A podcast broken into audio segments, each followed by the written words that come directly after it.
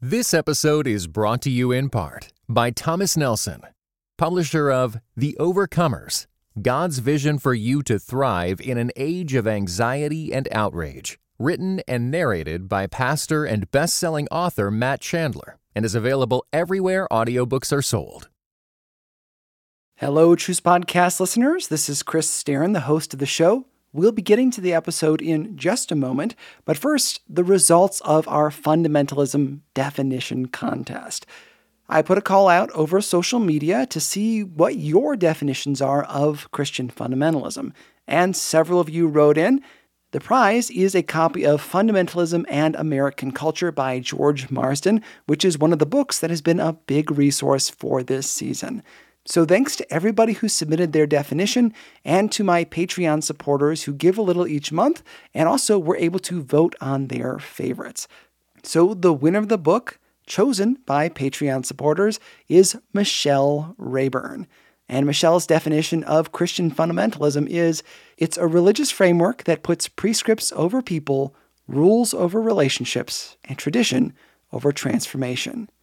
Thanks, Michelle, for your definition. We'll be sending her a copy of the book. And thanks to everybody who supports this show. It's really only about 2% of the listeners who give anything to help out, and it really makes a big difference. So thanks for doing that. If you're interested in helping yourself, visit trucepodcast.com slash donate. Okay, here's the episode. It's one of my favorites that I've ever done, and I hope you enjoy it. This episode is part of a long series exploring the rise of Christian fundamentalism. It can stand on its own, but it will make a lot more sense if you go back to the beginning of season 5 or even just one episode to our discussion on premillennialism. Okay, here's the show. The smoke and ash from the explosion were immediately fatal. As many as 10,000 people perished at once many more in the months to come, as crops failed. The top of the mountain seemed to just blow off. This was the island of Sumbawa in Indonesia, April 1815.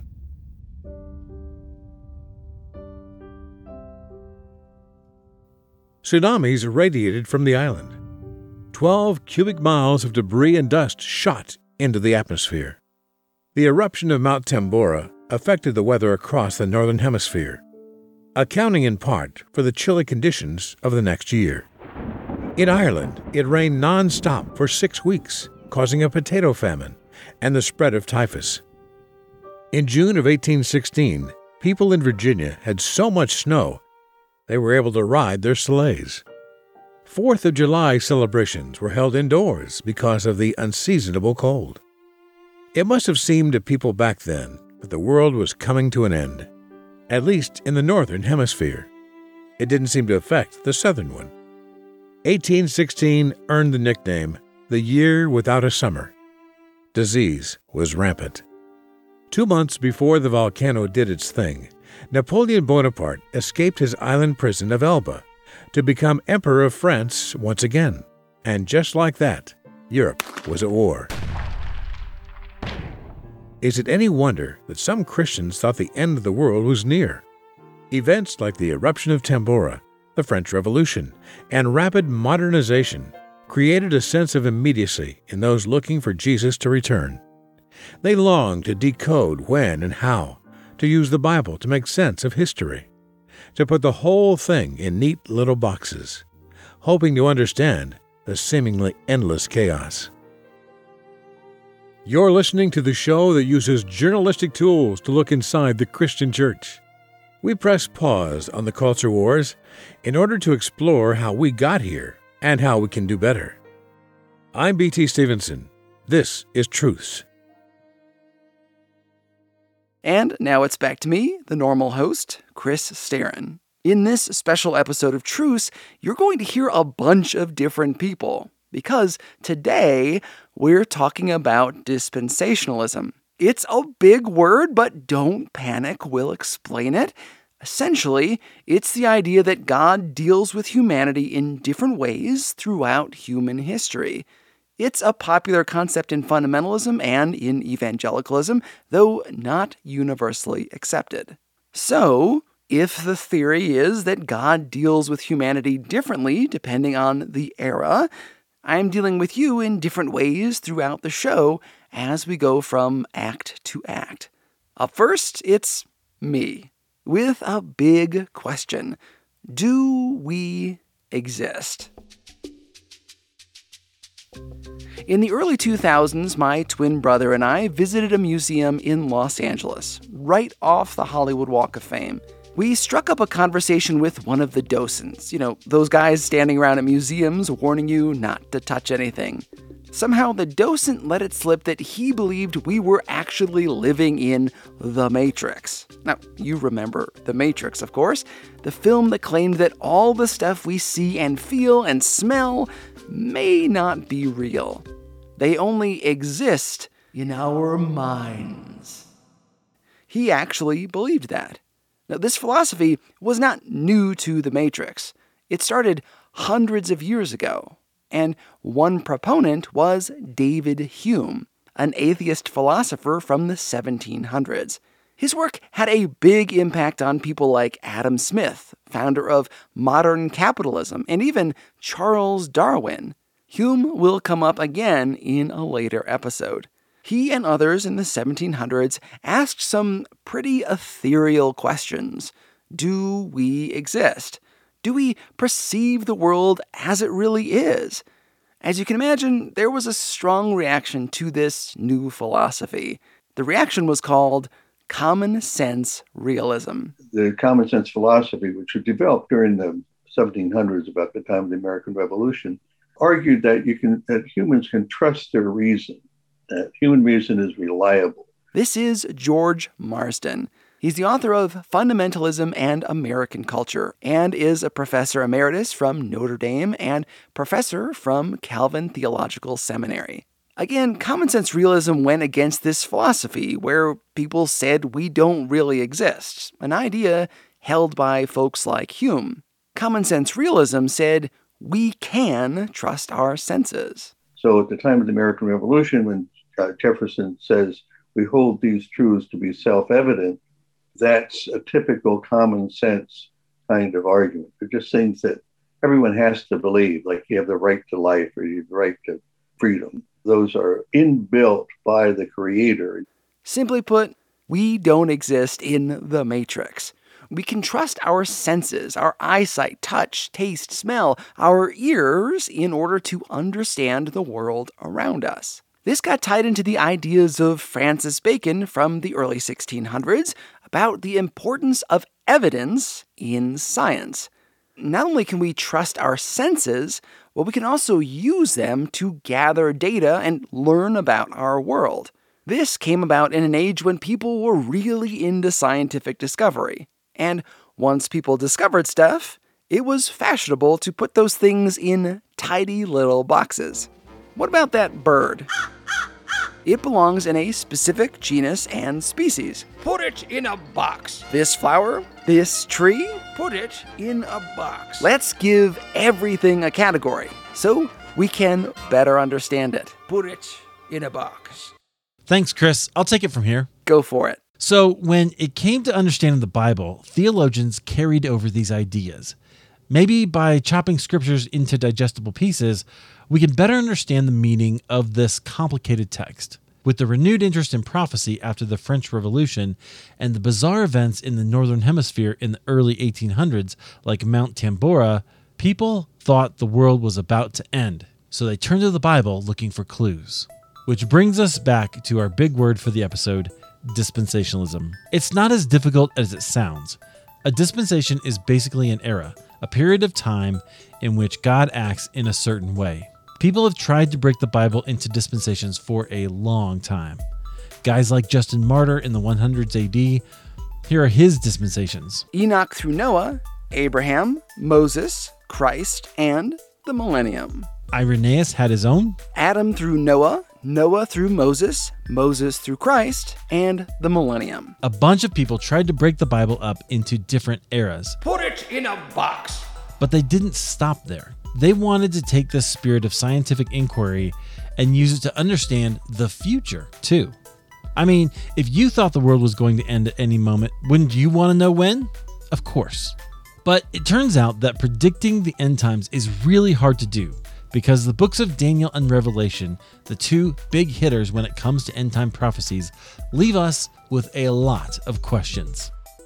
Sometimes when the Bible uses the word day, it can be confusing. Does a biblical day mean a literal day?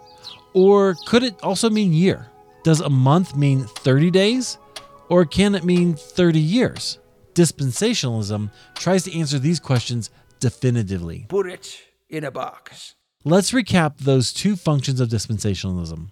First, it says that God deals with humanity in different ways depending on which dispensation we're in. Second, it takes the dates and times listed in end times prophecies and lays them over history, trying to piece together what events already happened and which are in the future. Got it? Good, because I want to tell you how this idea came to be, and soon we'll explain how dispensationalism became a building block of Christian fundamentalism. First, the history. The story behind modern dispensationalism is fascinating. After the French Revolution, some people searched the scriptures looking for the events of their day. Was Napoleon in there? Mount Tambora? Were the floods and the plagues? Whether they were right or not, I'll leave it to you. One of the major focuses in end times prophecy is the idea that the Jews will return to Israel. There was a renewal of this idea in the early 1800s. One champion of it was a guy named Lewis Way. Lewis was a rich dude, and while visiting in Devonshire, England, he heard about a peculiar stand of trees. This particular bunch was not to be cut down until the Jews were restored to Palestine. A weird command, but there it was.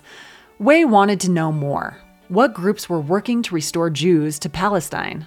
He came in contact with the London Society for Promoting Christianity Among the Jews in 1815, or the Jews Society, which, I don't know, doesn't sound right. It's best known not for its evangelism to Jewish people, but spreading the word about Zionism. And this is Chris, really quick. Uh, Zionism is the pro Israel movement. It's people who wanted to reestablish a nation for the Jewish people in Palestine. Okay, back to Jackie. By the way, we'll be tracking evangelical ideas about the Jewish people for the next few months, so tuck this moment away in your brain. Needless to say, we've had a weird relationship with the Jewish people. Way and the Evangelism Society for Jews participated in a series of conferences in the late 1820s. Kind of a strict conference with lots of rules. Here's an actor reading just a few of their conclusions. Conclusion number one This dispensation or age will not end insensibly, but cataclysmically in judgment and destruction of the church, in the same manner in which the Jewish dispensation ended. Right away, you see that premillennialist bent, that history is trending downward. And it's all going to come to a terrible end. Conclusion number two The Jews will be restored to Palestine during the time of judgment. This one seems like a no brainer based on what we know about the group. Conclusion number three The 1260 years of Daniel 7 and Revelation 13 ought to be measured from the reign of Justinian to the French Revolution. This is huge. Did you catch it? Both Daniel and Revelation mention this period of time. Some folks see it as 1,260 actual years. The conference decided that that period occurred at a specific time in the past, from the reign of Justinian to the French Revolution. Remember how you thought Chris went on too long about the French Revolution in our last episode? This is why.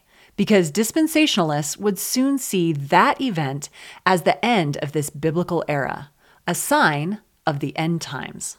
After these conferences with their tidy little conclusions, one guy in particular took all of these ideas and some of his own and really solidified the belief system John Nelson Darby. Thanks for your help. I'm going to get back in the saddle for a little while, if that's all right. Take it away. How do you want me to say it? That's the hardest line, and it's three Take words. it away. Take it away. Or go for it. Go for it.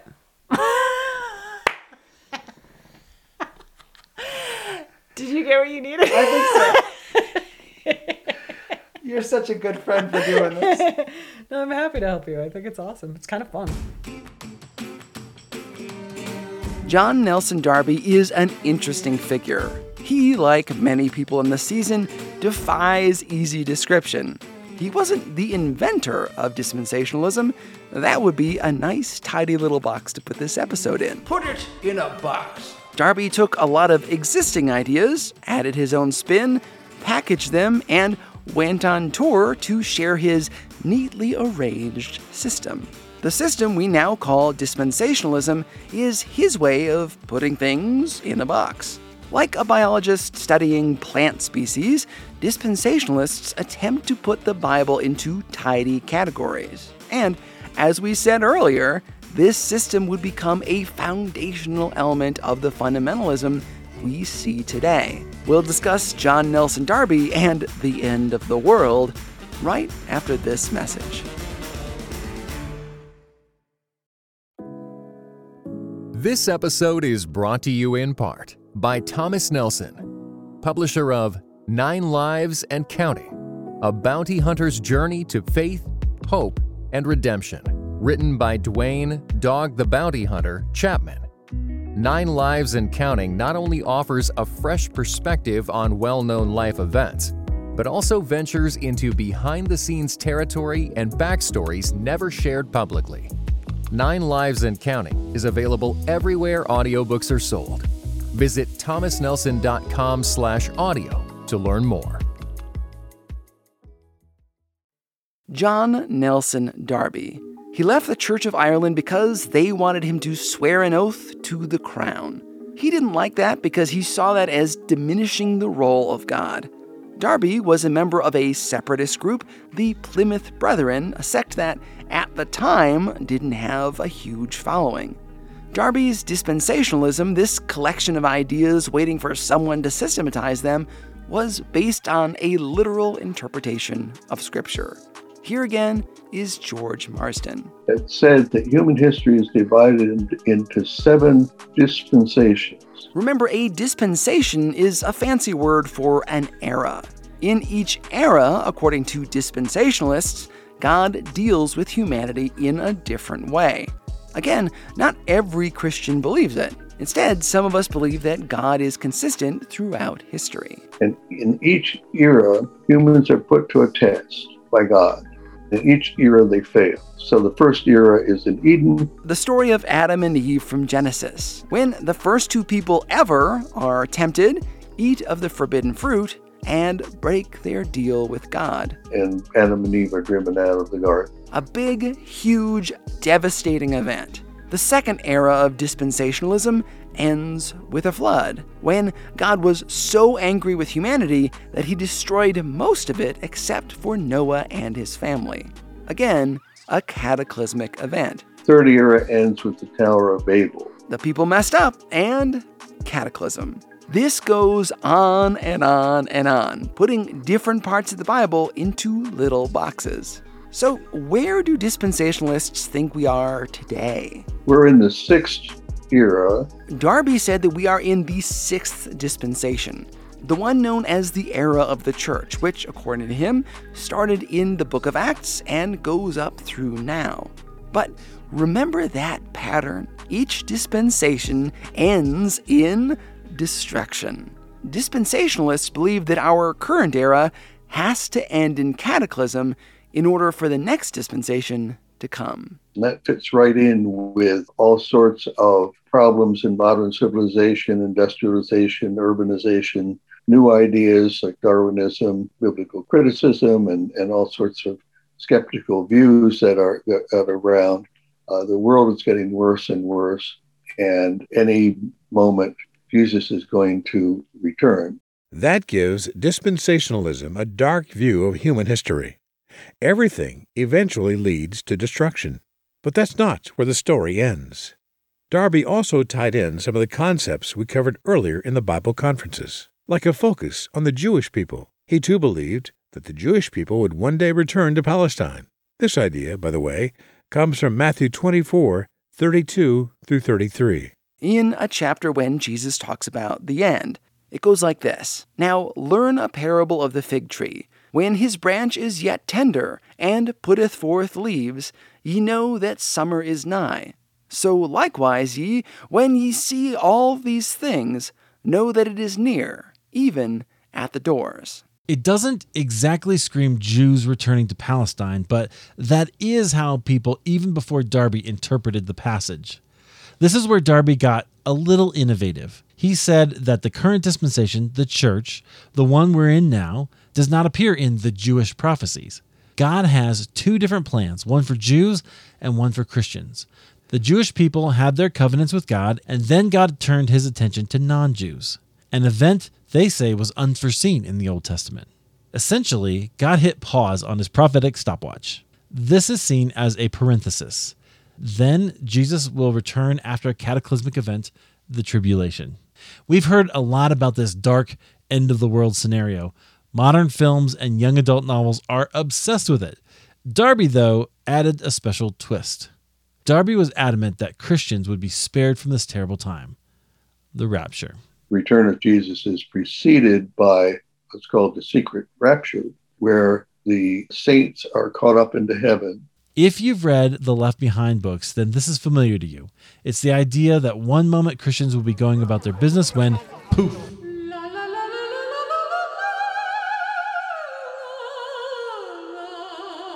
they are suddenly taken from earth, followed by seven truly terrible years for everyone who is left. This, according to one scholar, was one of Darby's great theological innovations. The Left Behind series wouldn't have happened if not for this guy. That's right, you have John Nelson Darby to thank for a Nicolas Cage movie.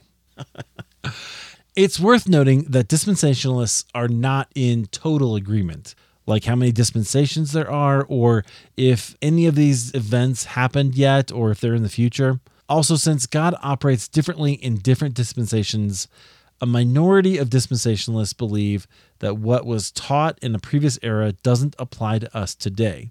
So, since Jesus' death and resurrection marks the end of the last era, this minority does not believe we're under, say, the Sermon on the Mount, meaning they don't think they are responsible for the commands like turn the other cheek, love your neighbor as yourself, or love your enemies. Again, before you send us comments about this, let me say once more that this is the opinion of a minority of dispensationalists. Darby took his ideas on the road. He visited the U.S. and Canada seven times between 1862 and 1877, spending a total of seven years on North America, where he ran into a few obstacles. Darby was one of those guys who thought that his denomination had it all figured out, and the remaining in any other denomination was a big mistake. You know these guys, right?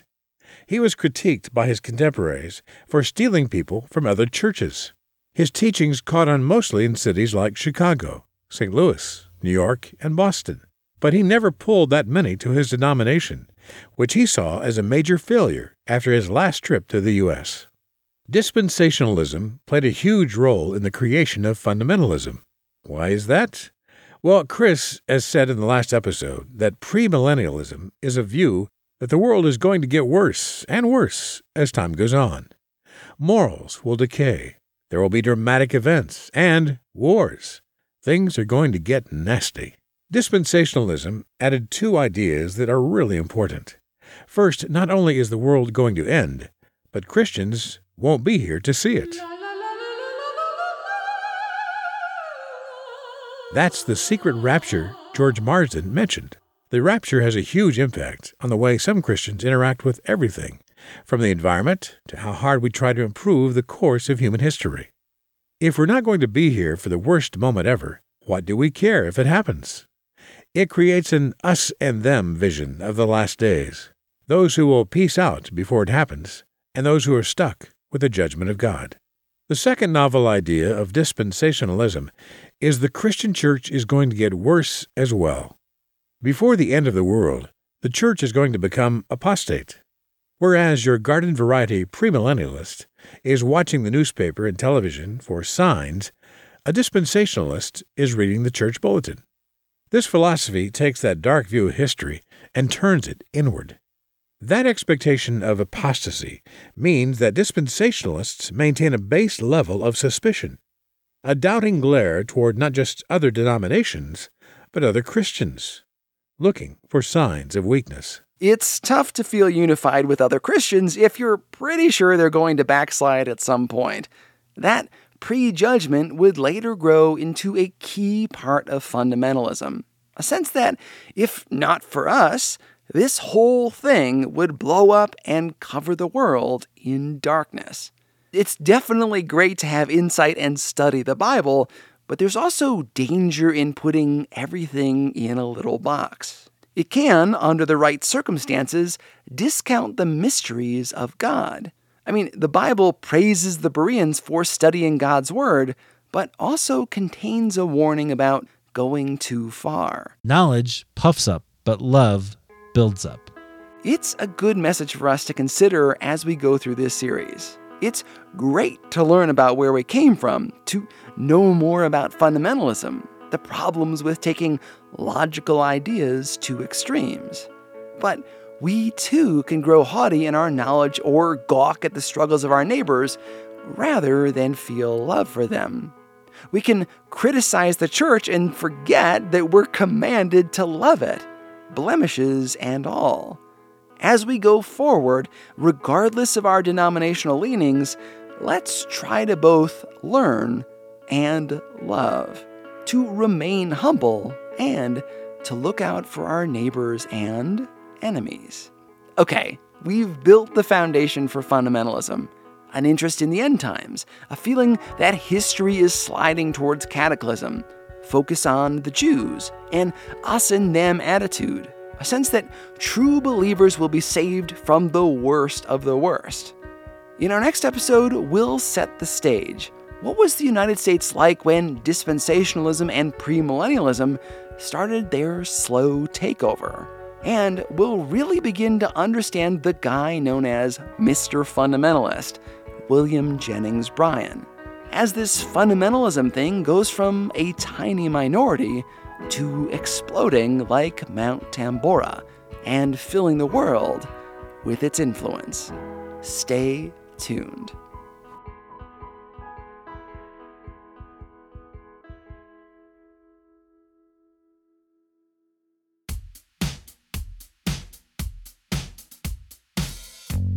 Special thanks to, you know what? My friends have been super helpful, so I'll let them do the credits. Special thanks to George Marsden. He's the author of Fundamentalism and American Culture. It's the book on fundamentalism that is quoted by basically every other book on the subject.